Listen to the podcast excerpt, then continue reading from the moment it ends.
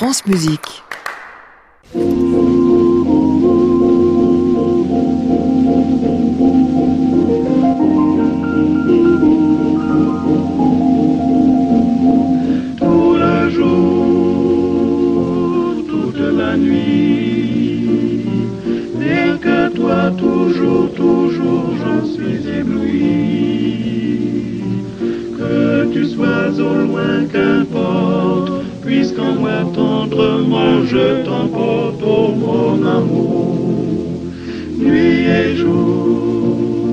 Bonsoir à tous et bienvenue dans le Classic Club sur France Musique. Tous les soirs de la semaine, 22h, oh, 22h17 aujourd'hui, en direct depuis euh, l'hôtel Bedford à Paris, 17 rue de l'Arcade. Un peu de retard, oui, mais le concert le méritait, surtout qu'on fête euh, Yevgeny Svetlanov et un concours qui lui est consacré. On va en parler euh, jusqu'à 23h avec le directeur artistique de ce concours qui a plein de choses à nous raconter sur la direction russe, sur la vie en général, sur le monde de la musique comme il va. Nous sommes avec René Köring jusqu'à 23h. Bienvenue à tous dans le Classic Club.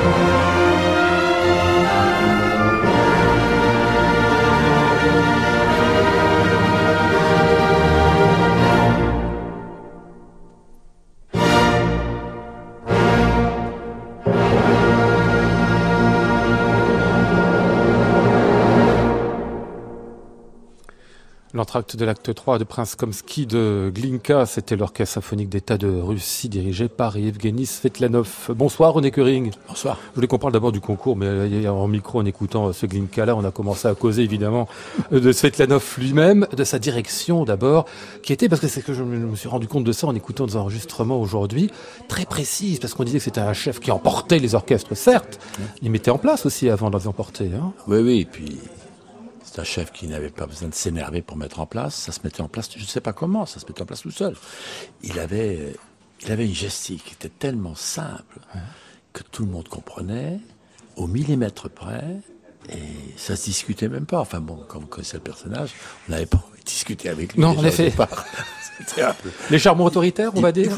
Non, il avait une espèce de regard qui, qui vous faisait comprendre qu'il n'était pas comme tout le monde, c'est tout. Alors on disait, ah bon, aïe. Moi, je me souviens la première fois qu'il posait une question, c'était chez lui, comme ça, on parlait, je pose une question et je vois. Je dis, pourquoi il me répond pas là? Il, était en train de me regarder, comme avec l'air de dire, mais qu'est-ce que je vais pouvoir dire à ce type qui est complètement idiot? C'est l'impression que j'avais moi. Et il répondait, il mettait 30 secondes avant de répondre. Et je lui ai demandé un jour, pourquoi, pourquoi me répondez genre avec un petit retard comme ça? Ça s'embranche comment chez vous? Il m'a dit, parce que j'évite de vous répondre n'importe quoi. Réfléchissez bien. Ça me changeait de certaines personnes. C'est vrai qu'on en rencontre parfois qui, bon, qui parlent pour ne rien dire, mais lui, c'était pas le cas. Il mesurait la parole. Bah oui. Vous êtes trouvé sur une chose étonnante avec lui, on va dire c'est tout à fait anecdotique, mais enfin bon, rien n'est anecdotique chez les grands artistes, sur la pêche. Ah oui, la pêche. Il aimait ça Ah oui, la pêche, il aimait plusieurs choses. La pêche, le football. Ah oui. Mais il préfère le football. Bizarrement, il préférait le basket. C'est drôle. Non, le, oui, le basket. Ça, il préfère. Et le sumo. Le sumo Le sumo, oui. Il comprenait exactement ce qui se passait. Donc, moi, j'ai jamais rien compris au sumo. Bah oui. Le football, il aimait bien. Il écrivait à la FIFA. Hein. Ah, oui ah, oui quand ça lui plaisait pas, l'arbitrage, il demandait des sanctions. C'est pas vrai. Ah oui, il était complètement fasciné par ça. Et la pêche était pour lui. Il choisissait des villes parce qu'il y avait la mer, parce qu'il y avait, parce qu'il pouvait pêcher. Et sa femme, de même, elle pêchait avec ah lui. Bon ah oui. Euh, il m'envoyait de, de l'huile pour mettre, euh, vous savez, dans les boulettes qu'on faisait pour appâter l'abeille. Euh, ah oui, pêcher. oui, Mais une huile, il m'envoyait ça de Moscou et je mettais ça avec le, la farine et tout ça. Parce que moi, j'adore la pêche. Ah bon, aussi Oui, d'accord. J'adore ça. Et lui était, on, on, c'était drôle, c'était drôle. Il avait d'autres trucs comme ça, enfin des particularités, on va dire, euh, hors musical, des goûts, des passions, je ne sais pas. À mis à part celle de l'alcool, on sait qu'il aimait bien la vodka, mais ça c'est une autre histoire. Oui, ça, ça il a changé parce qu'il était malade à un moment donné. Ah bon ouais, oui, il a été opéré. Et là, par contre, je me suis trouvé dans une situation qui m'a sidéré parce qu'il a été opéré. Et deux semaines après, il a dirigé non. À, au festival, oui. Et il m'a dit, il n'est pas question d'annuler parce que j'ai dit, on peut annuler si vous voulez. Et asseyez-vous pour diriger. Il m'a dit, vous rigolez ou quoi? Assis, assis, pourquoi faire? Non, non, je suis debout deux heures. Alors que c'était une opération importante. Ah oui, du haut en bas. Ah bon? Ouvert du haut en bas, oui. oui, oui. Ah oui, pas une petite chose. Pas un ongle retourné, non, non c'était. Oui, oui, oui. Et il est revenu de. C'était comme une volonté hallucinante. Une force de la nature en plus, hein. je crois qu'on ressentait en plus un peu animal. Oui, oui, oui, oui, oui, oui, oui, oui, oui, oui, il tenait le choc. Ouais, à tous les niveaux. Pas le seul, hein. Mais, et pas, mais de cette façon-là, il était pratiquement des seuls. Il ouais. faut dire, il avait été élevé euh, à la dure, évidemment, dans la Russie soviétique. C'était pas simple, l'enfance. Hein non, non, non, non. Il était, il était, élevé par sa maman qui était chanteuse du Bolchoï. Euh, elle l'élevait comme font les Russes, mais c'est dans tout petit espace. Euh, comme il disait, moi, à l'âge de 4 ans, je partais au Bolchoï avec maman, parce qu'à la base, c'était plus grand. Ouais. Donc, j'étais là, et comme j'étais là, ben, on me mettait sur la scène comme figurant. Mm. Et c'est comme ça qu'il a commencé à Butterfly. Ah oui? Il a fait Butterfly, elle chantait Chocho-san, oui. et elle, elle, quand elle attend Pinkerton, Chocho-san fait un trou en haut, un trou au milieu pour Suzuki, et un trou en bas dans le décor pour le petit garçon l'enfant de Pinkerton. Et ils attendent que le bateau rentre pour le regarder. Et cette, cette scène-là, d'ailleurs, cette scène-là a tellement impressionné Karajan qu'il a fait la même chose dans ses mises en scène à lui. Il a fait les trois petits trous mmh. de cette hauteur-là, et lui me disait, et j'étais le petit garçon, à 4 ans, je ne regarderais pas le petit trou à la de Pinkerton. Et un mois avant sa mort, euh, non, il a fait un mois avant sa mort, il me l'a demandé avant, il a demandé un an avant sa mort, il m'a dit, j'aimerais bien diriger chez toi Butterfly à l'opéra. Et tu sais, il m'a raconté ça. Tu sais pourquoi? Ben voilà pourquoi. Mmh. Et alors évidemment, j'ai dit évidemment tout de suite. Il m'a dit ce sera le dernier opéra que je dirigerai de ma vie. Ah. Est-ce qu'il était conscient Il était fatigué, c'est ça? Non, mais il a toujours parlé comme ça. Mmh. Il a dit je serai mort dans un, un, mois, je serai mort. Mais il disait ça depuis l'âge de 30 ans ou vraiment à la mon avis, oui. Non, non. C'est le genre de truc qu'on a toujours raison une fois, quand Oui, on- voilà, il a raison une fois. C'était triste, mais c'était comme ça. Par exemple, euh, quand il venait à l'hôtel, euh, il prenait du scotch et il fermait euh, des rideaux des fenêtres noirs pour qu'il n'y ait pas un brin de lumière qui rentre. Et il scotcher le bord comme Il n'y ça. pas la lumière? Il ne pouvait pas dormir. Il dormait dans le noir absolu. Pour le reste, il était très simple. Et presque normal. on va parler de avec vous, René Curing, jusqu'à 23h. On va causer du concours aussi qui se déroule euh, en ce moment. Puis on va écouter quelques euh, pièces choisies par vous en particulier. Ainsi se Prométhée de Scriabine, où on entendra au piano rien moins que Sviatoslav Richter.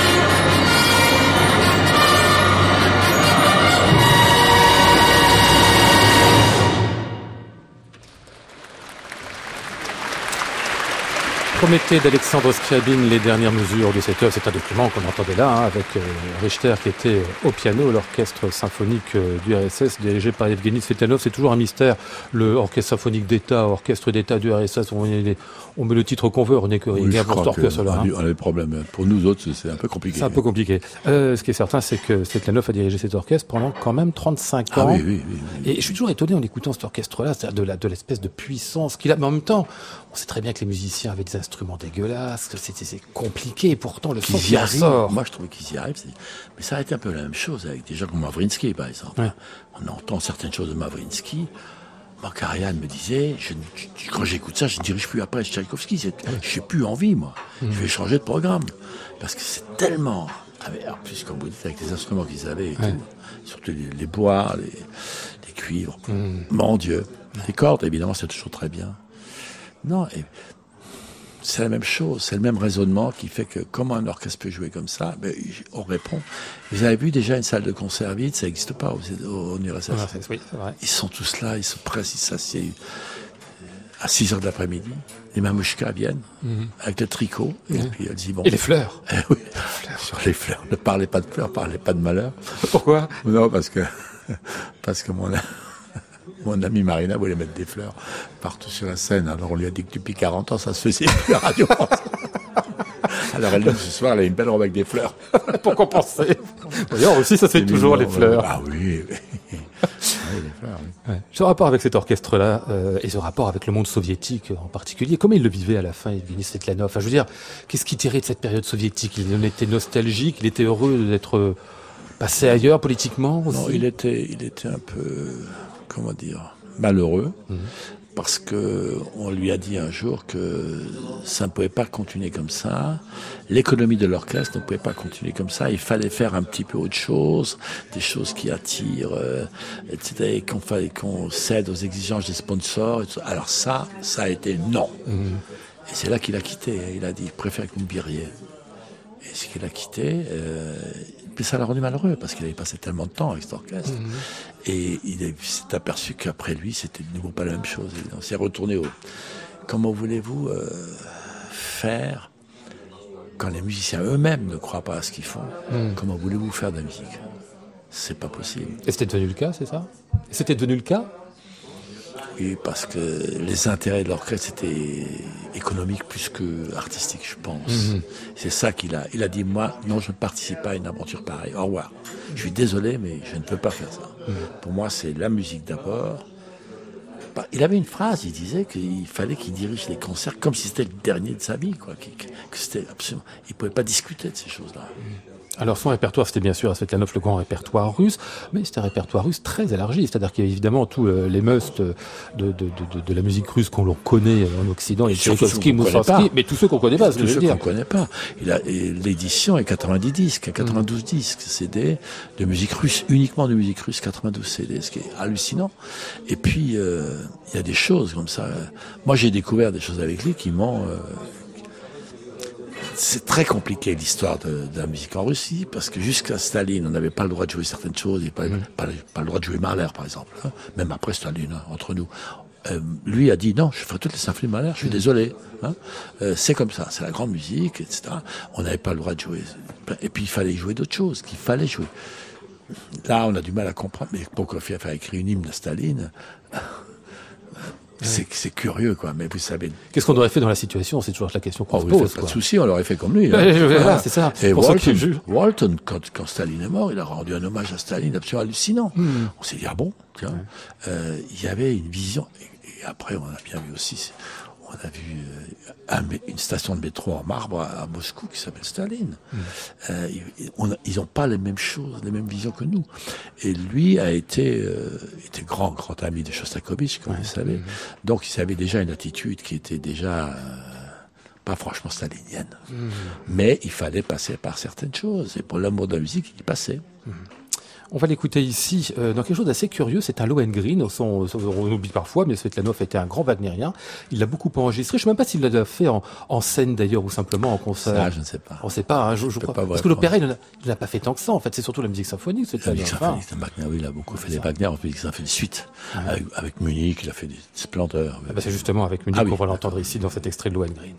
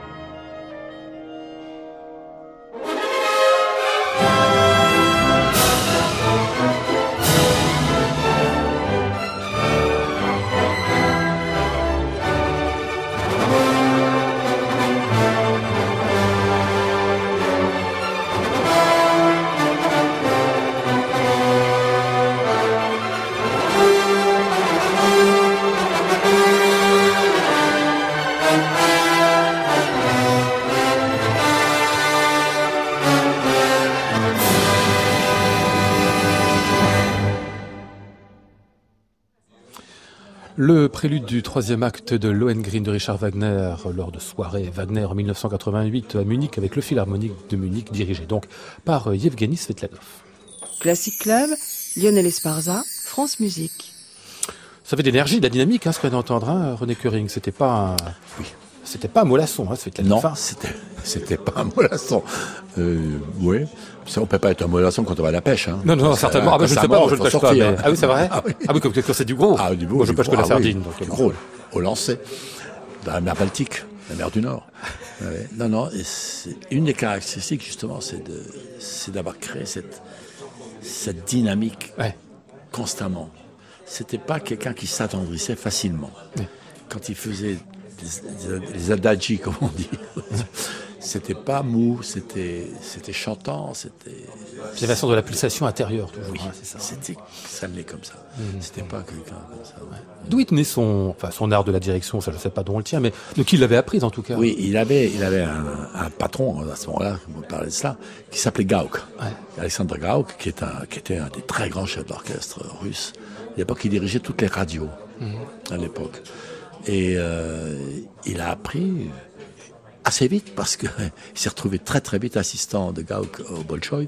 Il s'est retrouvé très vite assistant euh, des grands de Golovanov et tous ces gens-là. Alors qu'il n'avait pas 20 ans, je crois, hein, vraiment très très Alors qu'il rapidement. n'avait pas 21 ans. Et après, il est devenu subitement le patron de Bolchoï. C'était pas un hasard non plus, parce que les musiciens ont voté. hein. Ils ont dit c'est quand même formidable ce type. Et, mais la légende dit que quand Golovanov l'a vu un jour au Bolchoï dans la salle euh, pendant une répétition assis et il avait trois ans et il bougeait les bras en mesure, il a dit oh celui-là, il va certainement être grand chef d'orchestre. C'est lui qui raconte ça. hein. C'est lui qui le dit des années après. C'est pour justifier rétrospectivement Voilà. le visionnaire Voilà, des deux côtés. Il faisait du piano aussi, hein, C'était d'ailleurs sa oui. formation initiale. Oui, il faisait du piano. Il était, il était l'élève au piano d'une, du professeur qui était élève de Mettner. Le problème de Mettner, c'est que on ne sait pas que c'était un grand compositeur, ça, on, finit par l'apprendre en France, mais on ne sait pas qu'il était un grand pianiste. Le plus bel enregistrement qui existe de la Passionata de Beethoven, à mon sens, c'est celui que Mettner a enregistré en Angleterre. C'est absolument hallucinant. C'est vraiment, euh, là, là, là, c'est quelque chose qui est marquant. Et euh, Zetanov avait pris cette école-là. Euh, C'est-à-dire pas loin de Rachmaninoff, tout ça, parce qu'il est aussi très très ami de Rachmaninoff, il a une grande admiration pour lui. Et euh, mais il a fini par ne plus jouer à la fin. C'est trop astreignant. C'est un, c'est un instrument qu'il faut jouer. hein. Le piano. Ah oui. oui, il faut jouer un peu, un peu tous les jours, quoi. Rubinstein disait Quand moi je ne joue pas pendant une journée, je le sens. Quand je ne joue pas pendant deux jours, ma femme m'en parle. Et quand je joue pas pendant quatre jours, c'est le public qui m'en parle. Sort de la formule.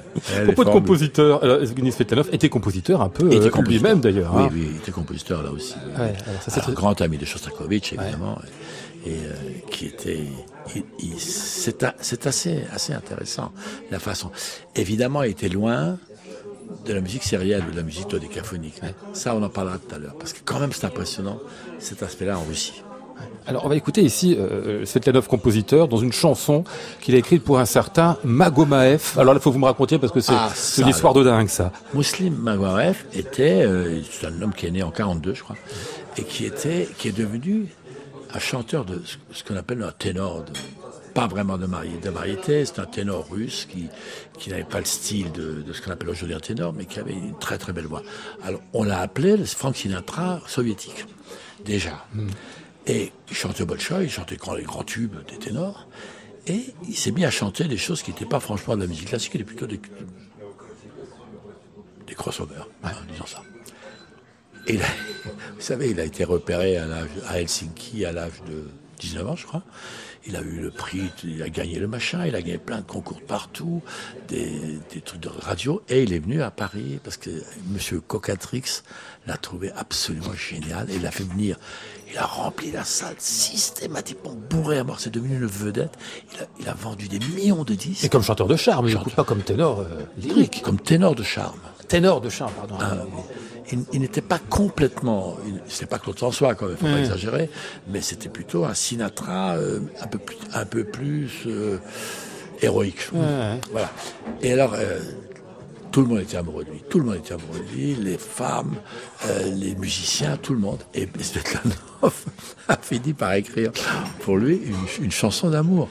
Et maintenant, depuis quelques années, il est mort en 2008, une chose comme ça, après avoir été décoré par le monde entier. Euh, ils ont fait une statue de Maguares en face de la maison de Svetlanov Ah ouais, d'accord. Oui. J'ai vu des photos de l'inauguration, mais c'était Claude François, partons là du coup là. C'était des milliers de gens qui étaient là devant la statue, qui applaudissaient. Alors, on va écouter justement cette chanson qu'a écrite euh, Evgeny Svetlanov, qui est au piano d'ailleurs, pour euh, Magomaev, euh, qui chante là. Le son est dégueulasse parce que c'est du, c'est du pirate, enfin, c'est pour se rendre compte du truc.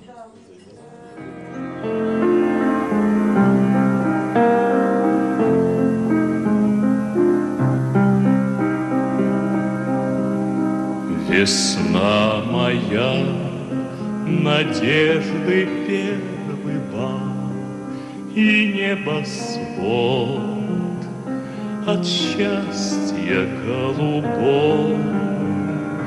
Но гений зла с усмешкой предсказал Что нам не быть, что нам не быть с тобой. Мир печальных снов унеслась любовь, и весны соловьиный сон горит в душе с тех давних дней свет любви твоей. Но Бог любви вернет мою весну, вернет весну и свет любимых глаз. Ты вновь придешь, придешь, и я пойму, жизнь не прошла, жизнь снова началась. Ты придешь ко мне из мятежных снов, ты придешь из моих стихов. И все нежней, и все сильней свет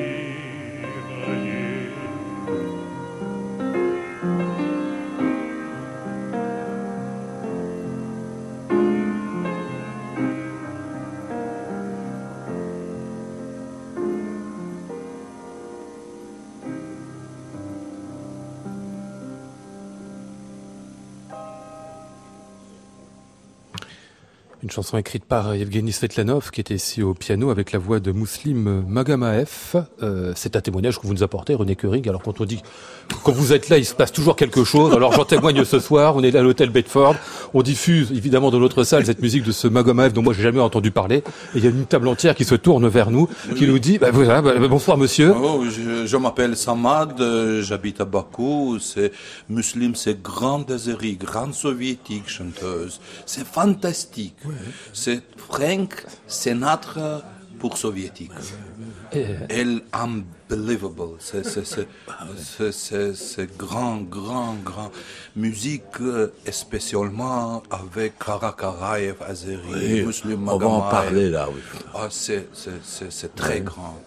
Euh, euh, j'adore Muslim. Ah ben. Muslim, c'est la monde. Et tous les Azéris, ils aiment, Azéri. ils aiment musulmans tous aujourd'hui, Oui, encore oui, oui. aujourd'hui Oui, oui. Et euh, aujourd'hui, avec Azeri, musulman, c'est grande figure, grande figure. Oui, j'adore. Bon, écoutez, Merci, bah, monsieur. bah non, merci, à vous de nous avoir dit deux mots micro. Monsieur Samat, Monsieur Sama. Merci. qui venait donc nous parler un peu de Mousseline Magamaev, que moi je ne connaissais absolument pas le nom, mais donc vous voyez, bah, grâce à vous, Ah euh, bah René, voilà. on fait des Ah bah rencontres internationales et des découvertes dans tous les sens. Bon, on va laisser un petit peu Kenny Svetlanov de côté, du moins sa personnalité, pour évoquer quand même le concours. C'est pour ça que vous êtes là aussi euh, ce soir, le concours Svetlanov qui en est à sa quatrième édition, qui se déroule depuis deux jours à l'auditorium de Radio France, avec l'orchestre philharmonique de Radio France, qui voit passer Ah devant oui, lui oui, euh, oui. tous les jeunes euh, candidats. Vous en avez retenu euh, huit hier. On en est à quel moment du concours là? Là, notre deuxième round, du- comme on dit, comme un match de boxe, Ouais. c'est un deuxième round. Il y en a huit qui vont diriger demain et quatre samedi. Il y en avait donc 18 au départ. Chaque fois moitié par moitié. Il y en avait 362 il y a, il y a six mois, quand j'ai commencé la sélection. Et voilà. C'est, il y a des gens quand même formidables. Oui, parce qu'on dit partout que, que le piano, le violon, la flûte, enfin tous les instruments, que le niveau augmente, que, que, que partout, y a- y a- y a- dans le monde entier, des gens de très grand talent. C'est le cas aussi C'est pas hein une blague, c'est pas une blague. Euh, le niveau, franchement, très franchement, euh, sur les 362, il y en avait une centaine qui peuvent être, se présenter devant un orchestre. Oui, C'est comme étonnant. c'est quand même pas mal. Oui. Parce qu'il y a dix ans, euh, c'était de loin pas ça. hein. Mmh. Et depuis, c'est étonnant de voir. Et dans des pays, il y a 47 nationalités différentes. Donc il y a, il y a des gens qui viennent de l'Océanie, Ouais. qui viennent de Ah oui, des pays où on voit pas a priori de Qu'on tradition. voit pas, euh, oui, oui. qu'on voit pas comme ça une tradition. euh, euh, L'Amérique du Sud, c'est fou ce qui. Ah oui, en Amérique du Sud, il y a l'effet en plus de Dudamel Oui, qui joue certainement bah, beaucoup. Hein. oui, l'effet du Systema qui, qui- Ouais. qui était en, en 1985. J'ai fait venir Systema à Montpellier. J'étais sidéré quand j'ai vu ça. Les gamins. Il y avait des Dudamel qui jouaient du violon. Hmm. Ah oui. Ah oui. Il avait 14 ans, je crois, comme ça. Ouais, ouais. Et, euh, et là, vraiment, c'est un plaisir de voir que des- le niveau augmente. Hmm. Maintenant, il y a aussi des modes qui jouent. Ça, c'est évidemment toujours un peu compliqué, mais il ne faut pas lutter contre les modes. Les modes, c'est les modes. Donc, il y a des gens qui font plutôt du kung-fu que de la direction d'orchestre. Ah oui? Oui, bah oui, parce que c'est ce qu'ils voient. C'est ce qu'ils voient. euh, on n'en est pas encore au rap, mais ça va venir, les chefs d'orchestre rappeurs, à mon avis. C'est qu'il y a toujours un truc entre la danse et la direction en plus. Ah, hein. oui, avec- grâce Donc on s'adapte, quoi. Oui, Grâce à Carlos Kleiber. entre autres. Entre autres, oui. ouais. Alors les membres du jury, je vais pas tous les nommer. Le président c'est Alexander Vedernikov, ce qui est pas mal. Vous avez euh, Jorma Panula, Ah comme oui. une légende, parce que c'est- le prof de tous les Nordiques, hein, si j'ose dire. hein. tous, Ils sont euh, tous pas passés là-bas. Hein. Bah oui, pas seulement. Ils sont tous allés. oui, Ouais. oui. Et puis il y a Nathalie Stutzmann qui est là, Guidon Kremer aussi. oui. euh, Ah oui, oui. Nathalie qui est en train, d'avoir une carrière incroyable, là, enfin d'entrer dans une carrière Ah de chef, après avoir eu la carrière de chanteuse, bien sûr, absolument sidérante. hein. Carrière comme Magoaf. Oui, certainement. International Oui, aussi. bon, est-ce que vous savez déjà, euh, René Curing, vous avez une idée, je vous demande pas de me dire le nom, hein, sur les huit candidats, celui qui est à Non, votre avis Non, vraiment idée. pas Ah Franchement, vraiment aucune idée. Ah, non, non, non. Ils sont tous des huit vraiment très talentueux, vous voyez quand même des, des- des niveaux de... Oui, évidemment. Je sais qu'ils feront partie, le premier fois partie des ceux que j'avais sélectionnés. Ouais. Mais de là à voir qui est-ce qui va avoir. Non, j'ai aucune idée. Alors là, vraiment, c'est surprise dans surprise. Hein. Hmm. C'est normal, ça. Ouais, on sait pas. Sait pas. Bon, les épreuves sont euh, ouvertes au public, la finale en particulier, qui se déroulera samedi, euh, tout l'après-midi, de 14h à 17h, puis de 18h à 21h. Ce sera diffusé en direct euh, audio sur euh, francemusique.fr, donc on pourra suivre tout cela, euh, bien évidemment. Et euh, ce sera donc le quatrième concours qui s'achèvera. On saura euh, euh, samedi soir quel est le, le grand gagnant de cette, On verra. de cette année. Mais le problème, le problème d'un concours comme ça, c'est d'abord pour faire venir les candidats, déjà pour ça. Ah oui. Et ensuite, ensuite, faut dire que Radio France a été a été vraiment formidable dans l'organisation. On n'aurait pas pu faire ça. On peut pas faire euh, un, truc comme ça à la légère. Il y a des gens, il y a des gens qui nous ont aidés. Il y avait, je sais pas, euh, la fondation Alieva, par exemple, de, qui est de Bakou, l'ambassade ici de Bakou, qui s'est subi- Vous savez, ces, ces gens sont bouffés par la musique. Ils sont euh, la musique traditionnelle, la musique classique, la musique d'aujourd'hui, la musique. Ils, ils parlent de musique tout le temps. C'est formidable d'être- aidé. Et alors là, Radio France a réagi. C'est tellement compliqué. Il y a Oui. Arte, il y a Médici, il y a, il y a les orchestres, c'est les plannings, il y a la technique, tout ça. Et ça marche tout seul. Ça, je trouve ça enfin, touchons du bois, parce que c'est pas tellement, c'est pas simple tous les jours. C'est jamais très simple. Vraiment beau. hein. Qu'est-ce que vous nous avez apporté pour finir Une petite surprise, justement, le, le- le- le monsieur dont vous nous parliez tout à l'heure avec, euh, avec Samad, c'est ça? Ah non, Garef. Oui, ah, je l'ai compris, avec- avec monsieur, Avec, avec Guidon. Ah oui, c'est ça. Parce que là, alors Guidon, Guidon Kremer. Quoi, les autres, ouais, Oui, oui. c'est quand même quelqu'un d'incroyable. Quand il est arrivé à Paris, quittant la Russie, il est arrivé à Paris. On s'est retrouvé avec Gérard Cosset en train de faire le quatuor des sept paroles du Christ avec Guidon, qui, qui ne parlait pas un mot de français, hein, qui était très très bien déjà. Et lui a, a pris ce, ce concerto. J'encourage tous les gens qui jouent du violon et tous les musiciens qui jouent du violon d'apprendre ce concerto. Parce que c'est un concerto qui a été écrit après la période stalinienne, après la période difficile soviétique, dans le style dodécaphonique. Oui. On n'imagine pas ce que ça veut dire pour un russe qui décide de faire de la dodécaphonie, ce qui est absolument interdit. Plus interdit que Mahler en plus. Et qui est ce grève. Moi je trouve ce concerto qui est dans le style d'Alban Berg, c'est vrai. Mais quand on pense que- qu'on a pu écrire, c'est très très beau. C'est vraiment la grande musique. C'est donc Guidon Kremer en soliste dans cet andante du concerto pour violon de Kara Karef, euh, le choix du soir, le dernier de René Coering.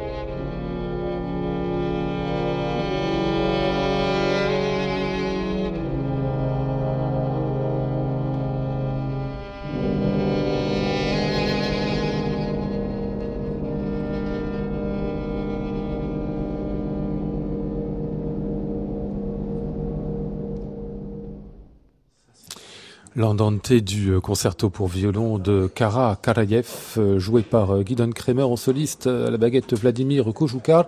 C'est ce que nous a porté ce soir René Curing. Vous arrêtez pas les découvertes, hein, ça vous a toujours tenu à la curiosité. C'est un, un énorme, très beau défaut chez vous, René. Hein C'est vieux surtout. pas longtemps. Qui s'est jamais arrêté. Et dans tous les plans. Ça aurait pu, ça aurait pu se calmer. Mais, ah non, ça s'est jamais calmé, hein, sur tous les plans. Bon. Ouais, ouais, pas seulement musical. D'accord. Très bien. Merci d'être venu nous voir, René Curing. Merci. À bientôt.